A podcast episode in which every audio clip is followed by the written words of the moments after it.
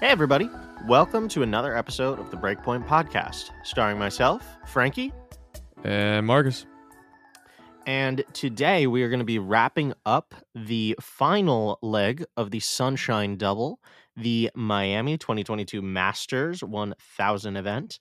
Uh, on the men's side, Carlos Alcaraz, the 18 year old, has won, becoming the young one of the youngest Masters 1000 winners ever uh, which is really an astounding achievement by him and something that we called on this podcast actually uh, about a week or two ago, if you guys can remember. So the writing was on the wall for Carlos's breakout, and and it happened here at Miami, similar to again Rafael Nadal, who also won the Miami Masters at 18 years old. So a really sort of interesting parallel that's going on here with uh, Frank. He's with never Carlos. he's actually never won the Miami Masters. Wait, no, No, he uh, made the final. Oh, is it? Oh, it was just the final that he made, but he didn't win it. Mm-hmm. Nadal has actually never won the Miami Masters, although making the finals four times.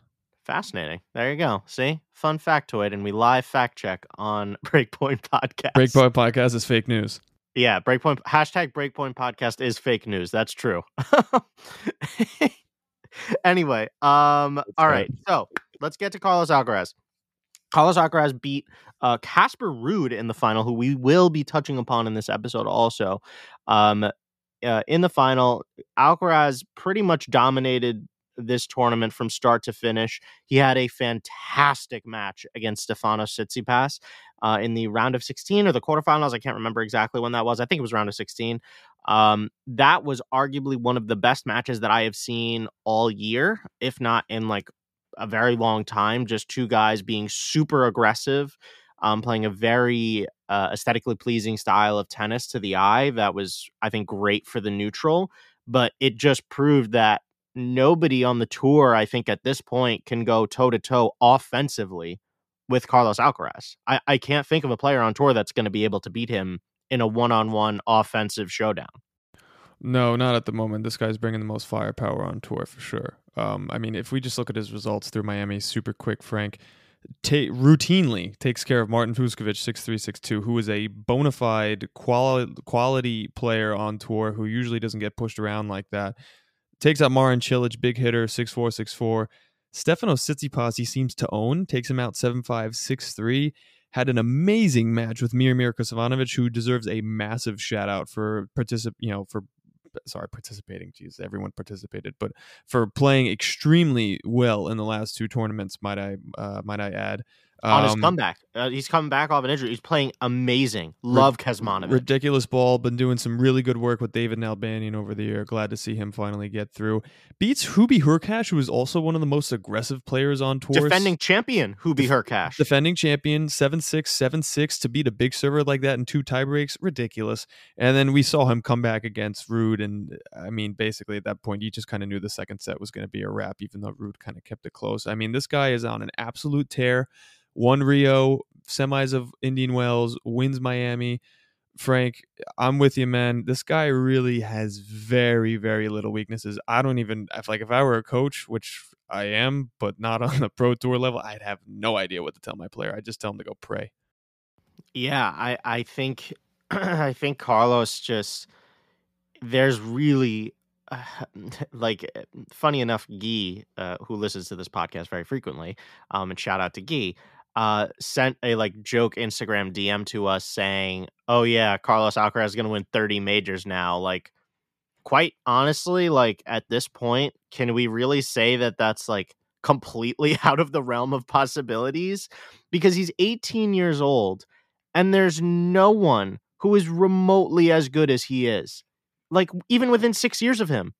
Like eh, you're going to tell me that Sasha Zverev who like is just going into the pit of irrelevancy, uh Stefanos Tsitsipas that he just owns or Daniil Medvedev who just seemingly has forgotten how to play tennis very briefly are anywhere near this kid both mentally and from a game point uh, like a, a gameplay How standpoint about Like, physically? The guy, the kid is it's jacked he's for 18 years amazing old. it's, insane.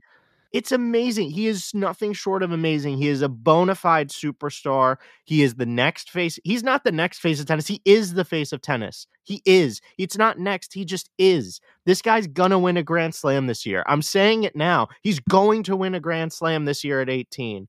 I, I don't know which one it'll be. I doubt it'll be Wimbledon, but I, I mean, we've eaten our words on this podcast before. So I don't know. Maybe it'll be at Roland Garros. Maybe it'll be at the US Open. I have no idea. But I think at this point, like my original trajectory for Carlos was, you know, maybe he'd start challenging for majors like next year or two years from now. This guy's going to be challenging for majors this year. He's going to be getting to the tour finals this year. So, I, I mean, Yeah, this is a wake up call to everyone on the tour. Like, you're all screwed. I don't know how else to say it. Remember one of our earlier episodes this year, and we were having a debate as to whether or not he would make the World Tour Finals by the end of the year, and the guy's already top twelve. I mean, this is absurd to me right now. Take the let's take the rankings out of the picture. He is for me a top four player on this planet right now. The only people who I can put in with him would be. Would be Nadal, Djokovic, and Medvedev. Those Nope, are the I don't only. even put Medvedev. I don't even put Medvedev. Ah, we'll, we'll we'll we'll get No. it. We'll get into It- that. And Well, and honestly, I think you could even debate Novak because we haven't seen Novak. that's so debatable. Though that's why I'm so, saying so you that's could. even hard to say. well, I think you can only say Nadal. Nadal is realistically the only player that's like consistently beating him didn't- anymore. I didn't say they were ahead of him. I just said those are the my top four right now. Those are my top four. I didn't say he's ahead of him. I didn't say that, but I said those are my top four right now because Tsitsipas, Zverev. I mean, those Another one bites the dust. Dust. See ya. Go Yeah. into the pit of misery. Dilly Yeah, dilly. Like I, mean, don't know what to tell you. I'm dead serious. These guys, Alexander Zverev is deeply regretting not winning that 2020 U.S. Open because I could honestly see this guy not winning a slam, and I could say the same thing about Tsitsipas. I can see the same thing. No, I'm not. I'm not even kidding. When I'm, I'm like sounding joking, but like I'm not joking. Like these guys are screwed. Like I don't know what to tell you, and it also just goes to show you that like maybe there is something to that argument that Nadal, Djokovic, and Federer were as good as they were for so long because these guys just sucked in comparison. Like, quite honestly, I'm not even kidding. The fact that an 18 year old, and granted, this 18 year old is sick, but like the fact that this guy has just burst on the scene this quickly while these like mental basket cases of, you know, the supposed next gen have just uh, uh, like dragged their feet for the past few years. Yeah, It's this is the co- this is the conversation. This is the conversation. This is the conversation we were having in terms of you know why I wasn't a big fan of these guys is because of the inconsistency.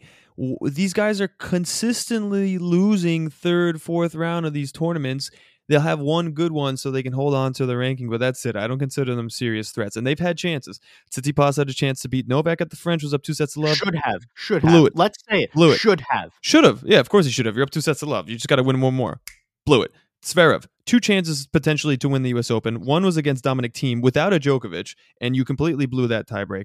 And then last year, where he had Djokovic basically by the you know what in the semifinals, blew that, and has since basically just I don't know And the Australian Open. Put that in there too. Yep, Australian, Open as well. Open. And no he's Djokovic. And what do you do? You blow it. You lose. blow it, blow it against again. Shapovalov. I mean, listen, Shapovalov, a good player, I get it, but like, come on, if you're gonna be like a top four guy and you want to be a slam contender and uh, people to actually take you seriously, like us, forget it. No, No, he's enough, he's done. enough. You're I'm you're almost done. killing. you're almost killing umpires. You know what I mean? You got the whole I'm, other. I'm, I'm so I'm so over these guys. I am so done with the excuses and the like. Pardon my French bullshit that goes on with Stefanos Tsitsipas, Alexander Zverev. Like enough. Like the two of them are the biggest crybabies on tour. That they just complain at every single like ounce of like resistance to their like entitlement rise that they have. That it's just it's ridiculous. And this kid has proven has proven that in that you can do it if you actually like work hard, have a good attitude, and your game is there. These guys, Zverev and Tsitsipas, have all of the tools. The natural ability is all theirs. They have the prototype, like they have the better body type. They've had everything, like eh, like they have it. And they haven't like they just have not done it against the big three. Their minds Carlos are- Alcaraz is physically diminutive next to Tsitsipas. Quite no, but seriously, like from a height perspective, like Tsitsipas has five inches on him at least. Only six height, inches, maybe. You see those muscles on that man? Carlos Damn. Alcaraz is pumping the ball at 137 at 5'11 and a half. It- eh, what? I mean, yeah. Listen, listen, Frank. The, the, the guy's a freak, and I think it really comes down to this: is that Zverev and guys like Zverev and Tsitsipas have been caught so caught up in the limelight of being a professional tennis player that it's taken away their focus. But that's not necessarily a bad thing because we've seen top players do that before, like a la Federer. He can, you know, he's Mister, he's Mister Perfect. Does commercials for Lindt, Swiss, whatever. You know, he does everything, but he's still able to ball so good. Same thing with Andre Agassi back in the day. But these guys don't know how to handle it. Carlos Alcaraz, this dude is just all about effing tennis. Literally, he goes to sleep, dreams about tennis. He wakes up, he's got tennis balls in his bed. This guy is just all about his tennis. And this is why he's winning these tournaments. And this is why, Frank, you know, uh, I'm going to save my pick for the French Open at the end. But I, it's just it's just unbelievable how good this guy is. I think we're in for a serious serious treat. This is a warning shot to all the current gen guys like uh, Zverev, Tsitsipas, even Medvedev at this point. Uh, Jannik Sinner, dude, you better get it together quick because No, this but you know about You your age. Jan, Jan, I'm not as worried about. Jan, I'm not as worried about because Jan is only 20 years old, and I think that this will put a fire under his ass to actually like make this work.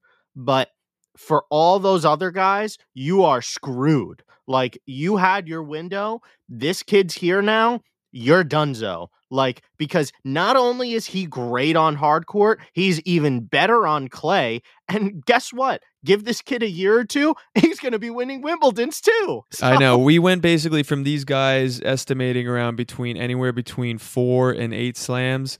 That number's been reduced to like one to three now. I think you know. Listen, Al- let's not pretend like one Alcaraz is going to No, win. I agree. I Yeah, you know, no, like, it is one to three. No, you're it's right. It's one to three. That's not an not- exaggeration. You're right. There's no way that you can project that Tsitsipas and Zverev, who have continuously had opportunities in slams without the big three there, uh, uh, are going to win more than one to three slams. You cannot project that anymore. Between Alcaraz and Sinner, like these guys are going to be so much like it's the men. And this just goes to show you that the most important part of tennis is not necessarily your physical attributes. It's not your gameplay. It's all mental. It is all mental because the first thing that we noticed, like even last year with Sinner and Alcaraz, was the mental part. We were just like, these guys mentally just have it. Whether it's Sinner being like Bjorn Borg reincarnated with like the ice cold, completely focused, like, you know,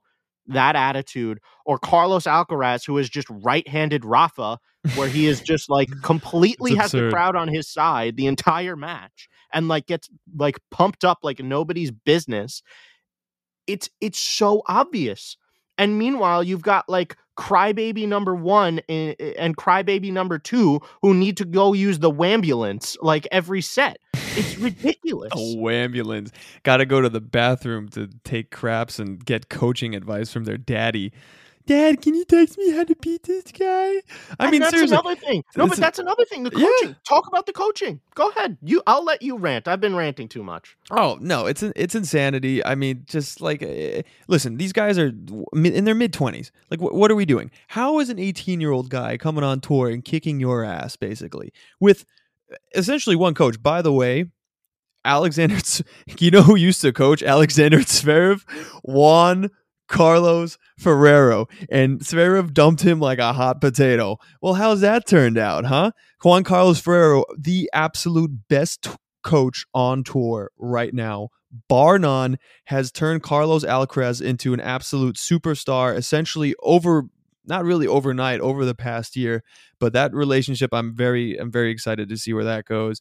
These other guys really need to sharpen it up mentally, otherwise they're going to be left with either none or minimal amount of grand slams and they're going to be kind of looked at as oh well you could have but you know you you were just a head case right because i believe in i still believe in medvedev i know he's going through a little rough patch right now I with still i still believe in the guy long term and, and short term as well so you know let, let's actually actually before we do that let's talk about the women's final because I know we just ranted I, about I the men's know final. one one one last he's thing gonna- on Carlos. One oh boy, last here thing we on go. Carlos. Okay, the last person who's joining Zverev and Tsitsipas in the pit of misery slash pit of irrelevancy, dilly dilly, Can I guess is go ahead.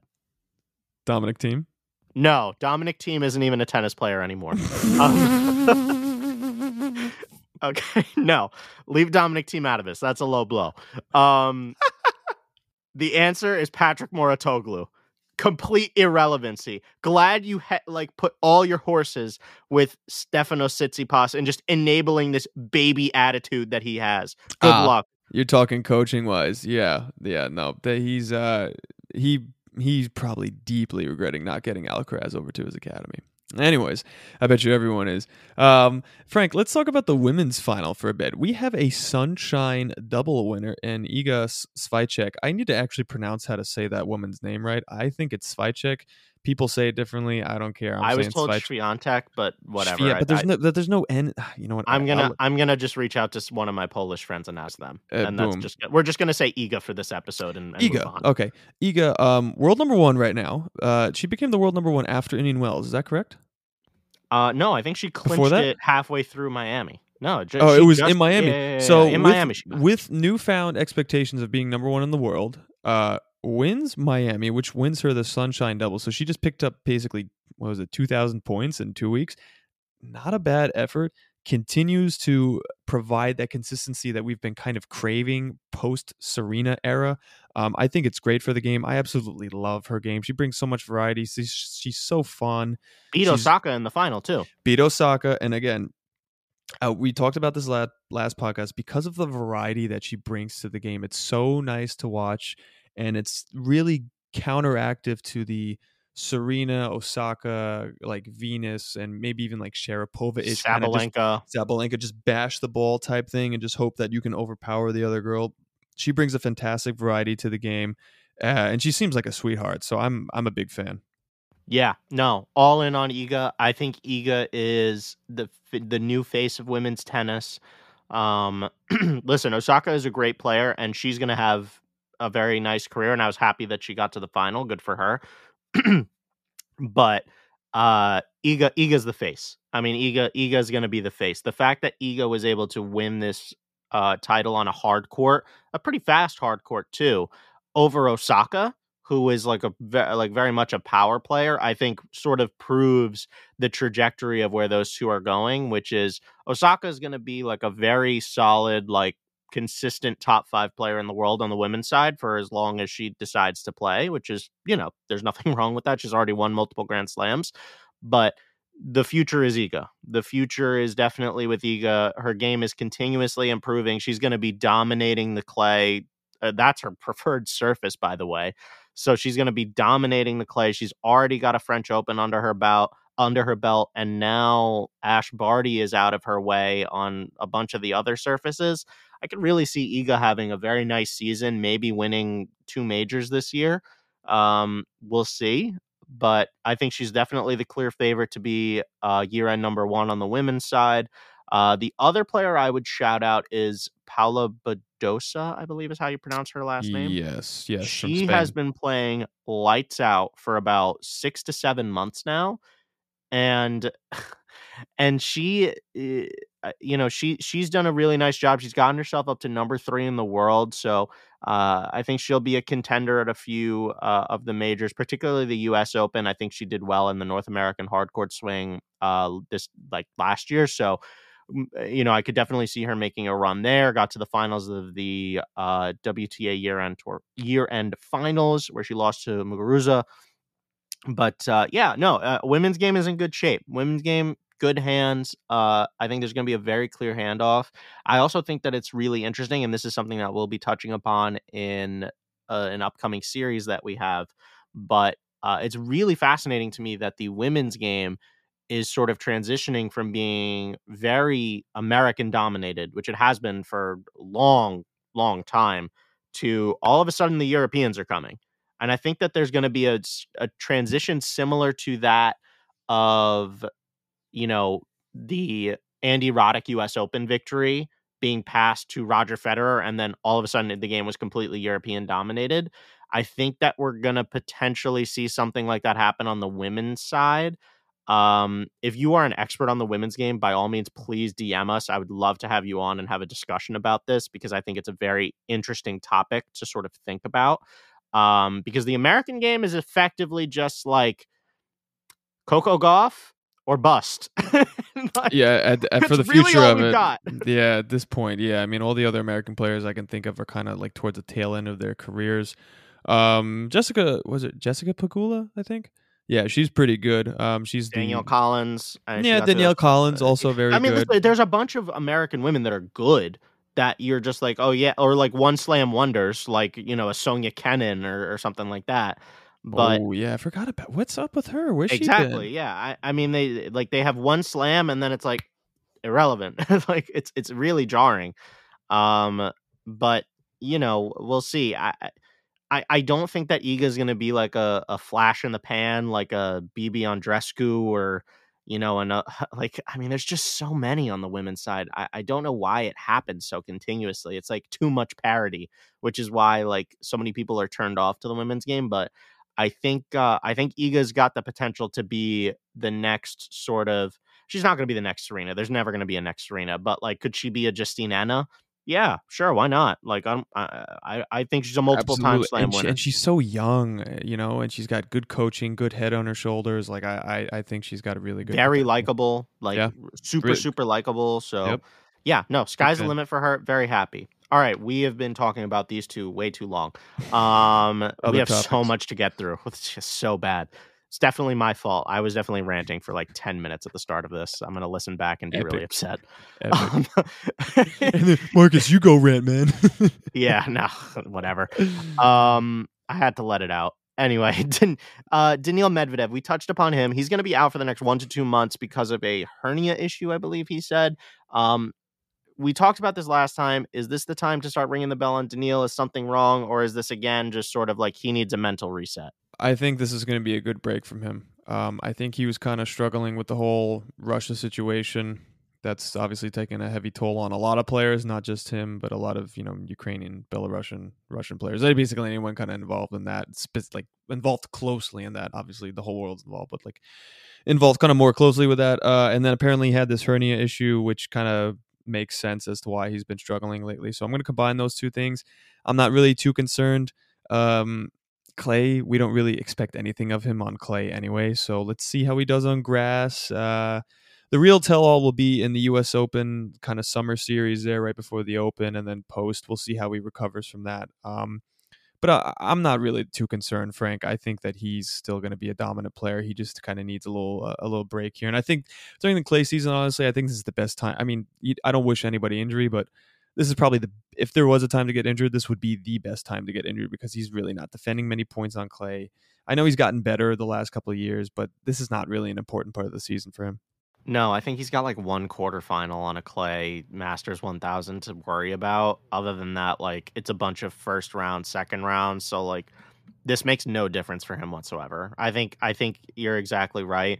We'll see him on the grass. He should be fine on the grass because his serve is good enough for him to get at least a few rounds in, on a grass grass court. But uh, other than that, I, I think the judge for Daniil is going to be the second that you know a ball bounces on like the Western and Southern Open or the Rogers Cup, something on concrete. Like on concrete, yeah. Basically. The second, the second, the second they hit the North American concrete, you know, we'll we'll see how Daniil is looking. Uh, the other player that we wanted to touch upon, uh, a podcast favorite, Casper Ruud. Um, Casper Ruud beat Daniil um, Casper had a really nice tournament. Um, this was the first time that Ruud has really balled out on a non-clay surface like this. Like this is very opposite of what we're used to from him. Um, so yeah, I mean, just tell us a little bit why he was able to make this final. I thought he played really well. Um, super happy. He's a great guy too. So yeah, just talk talk about Casper. Yeah, first of all, shout out to Fritz from LIU men's soccer. He's from Norway. He's a big Casper Ruud fan. So um, here's your promise. I'm, make, I'm making up on this promise to uh, to talk about him a little bit. But he, And I, you know what, I owe an apology to Casper Ruud because I was kind of an anti-Casper Rooter last year. I thought it was a bunch of baloney. President of the Casper Ruud Hate Club. Yep, that was me for a little bit. Uh, but I'm sold now because now I've seen him play on hard court a little bit. Frank, the adjustment for him is that he's been able to play so fast and aggressive with his forehand now, and he's really weaponized it. He's coming into net more and his backhand looks a little awkward, but you know what? He hits that thing so high and so heavy for a two hander. I've actually almost never seen it besides maybe from some like Argentinian dirt ballers, but man, he gets some wicked spin on that thing. It's almost lefty forehand ish. And then he just runs around and starts cranking forehands. That first set against Alcaraz, he was averaging at 91 miles an hour on his forehand. That is absurd. It was 10 miles an hour faster than Alcaraz. It was insane. So he can put on some serious heat. He's starting to step into the court. He's coming to net. Uh, his serve is, uh, un, I guess under underappreciated, underrated, underrated. Yeah, underrated. Jesus, thank you, Frank. Um, it's it's underrated. Really, it's it's a very sneakily good serve. I'm super impressed by what I'm seeing with Casper on hard courts he's a dark horse to win the French Open. I know we mentioned this last year. I think he's in my top five for favorites to win the French Open this year. Fully I'm agree with that. Super, yeah, fully super agree. impressed with no, him. No, no, yeah, yeah, yeah. Even before this tournament, I would have agreed with that. Um, no, the, you can't doubt Ruud's chops on clay. Uh, serve, I agree with you. Sneaky good. Uh, but the difference, like you mentioned, with this tournament, and hopefully this is some an adjustment that he makes on hard courts going forward, uh, is the forehand. I mean, his forehand he was being very aggressive. I saw him going for a bunch of forehand down the lines, like just flattening the ball out. That I was like, hey, now, like I didn't know you had this in the bag. Um, so really good to see that. I think if he's able to unlock that, I mean, if I was a one-handed backhand player, for example, I would want nothing to do with Casper Ruud because the way that he flicks that two-hander, I mean, you're gonna have a miserable time playing him. So yeah, Casper. Casper's going to be great. Fitness not a problem at all. Yeah, great One of the fitness. fittest guys on tour. Uh, mentally, uh, absolutely rock solid. Nothing to worry about there. Yeah, I mean, this is a guy that I think if if things fall a certain way, can definitely end up end up uh, in the year end rankings being a top five player. I wouldn't. I would not be surprised if that happened. Nope, not at all. And the way that he's been able to kind of trend, and this is what I love about guys who really go from good to great, like good on one surface, but then kind of great overall players, is that they are able to adapt their game pretty quick to other surfaces. He's becoming a great hard court player. Grass, I mean, that's a very small portion of the season. I, but I'm curious though. But I think the way that he's adapting himself to hard courts, I'm very impressed with. You know who he reminds me of, and shout out to him because it's I think it was his 40th birthday either today or yesterday. Uh, spe- speaking of the topic that you just mentioned, is David Ferrer you know, in the Yes. same way that Ferrer was able to Yes. adjust being just a clay court player to like Ferrer became a very good overall player on any surface, no matter it was an indoor hard court, outdoor hard, like whatever. That's what I feel like Casper Ruud has done to his game. He has really like shaped himself into being a very good all around touring professional. Love that Um, comparison, Frank. Love that comparison. Really good. Well, that's why they pay me the big bucks on the Breakpoint podcast. So uh, that and my Thanasi Kokkinakis predictions. Um, yeah, those are really good. you gotta be, you gotta, you gotta joke about yourself. You know, Yeah. Thanasi Kokkinakis actually had a good tournament. Yeah. Um, Too bad you didn't pick I him to got do to the anything third round, something like that. So yeah, good for him. Um, anyway, uh, last thing we're gonna wrap up here is looking ahead to the clay season. We sort of alluded to this a little bit. Uh, what are some things that you're going to be looking out for? We'll probably have like a larger like clay court preview podcast, but just give us a rough idea right now. A quick, quick little elevator pitch. Uh, yeah, elevator pitch. Three things. One, uh, how does Nadal recover from this rib injury, and when does he actually return? Is he going to be making it in a time for maybe the Rome Masters as a warm up before the French Open? Curious to see how he does there. Two, uh, the return of Novak Djokovic. He's going to be playing in at least, I believe, two or three of these events. I'm not sure where he's allowed to play. I know he's training in Monte Carlo for Monte Carlo. He can probably play Madrid. I think Rome is the one that he's not allowed to play. Uh, he's good to go for the French Open.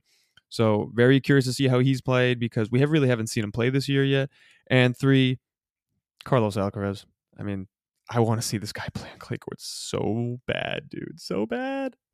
Yeah. Uh, number one for me is Novak. Uh, gotta be Novak. Biggest wild card on the tour. Uh, number two for me is that guy from Austria, Dominic Thiem. Very curious to see how he turns out because, I mean, at his best, I mean he he he's one of the best clay court players in the world. At his worst, he's losing a challenger match in the first round. Shout out to Dominic Thiem.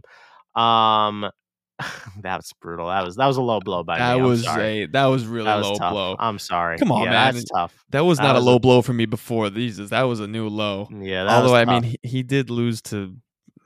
Uh, exactly. All right. Yeah. No. All right. Yeah. I. I no cap. Yeah. Go ahead. Yeah. You're good. Um. Uh. Second for me is. Uh. Third for me is. Uh, d- I'll, I'll try to not overlap with you. I agree with all the things that you said, but uh, is Tsitsipas and Zverev. Tsitsipas and Zverev won two Masters 1000 events on clay last year. Are they going to be truly going into the pit of misery, irrelevancy, and just going to be completely blocked off by either Nadal and now Ar- Alcaraz, and even Sinner, qu- quite honestly, who also does really well on clay, and Ruud, who also, by the way, sick on clay. Oh, I'm taking Um, Ruud over all the all over not all those guys over uh Zverev, Zverev and Tsitsipas at the French Tsitsipas. Open. 100 percent right now. Yeah. yeah. Yeah, yeah, yeah. So, I mean, if those guys start to lose those Masters 1000 points, that's where we're all of a sudden going to see, you know, the steady fall of those guys from the rankings. And, you know, once they start to lose ranking points, their draws become a lot harder and they start losing a lot early. You see how this spirals. So, yeah, that's that's kind of what I'm going to be looking for is is can Tsitsipas, you know, hold all of the points that he gained during the clay season last year that are effectively holding his ranking up on stilts right now. So, uh, we'll see. But uh, that's gonna do it for us. Uh, thanks for listening. This is was a very fun episode for me personally. I enjoyed this one. It's good to get this out. Yeah, for sure. This was this was a this was a really this was a really good. This was some serious passion in this one. I love this one, man. Yeah, Oh, yeah. God. This this is this is an episode. This episode is an example of why we started the podcast. Um, Because we But- would have instead of having these conversations by yourself, now we can broadcast it to the world. So thank you all for listening. Yeah, and and I have to make sure that I don't curse as much as I normally would, but that's Will, willingly, listen. By the way, willingly. Yeah, true. not not Very not true. not our significant others who have to deal with this. They actually willingly click play. So I know, thank you. right? Thanks, Um, guys. Yeah, thanks for listening. We're gonna try to do some more fun stuff on the Instagram. Marcus and I have been super busy, so we haven't been able to like be on top of it as much as usual. But um, anyway, thanks for listening, guys. Uh, reach out to us, Instagram, uh, DM us on Instagram at Breakpoint Podcast Seven. Uh, we'd love to have you on if you're interested in being on. Topic of your choice, anything like that, definitely let us know. And uh, yeah, uh, I think that's gonna that's gonna do it for me. I'm gonna sign off, Marcus. Yep, that's wrapping it. See you guys.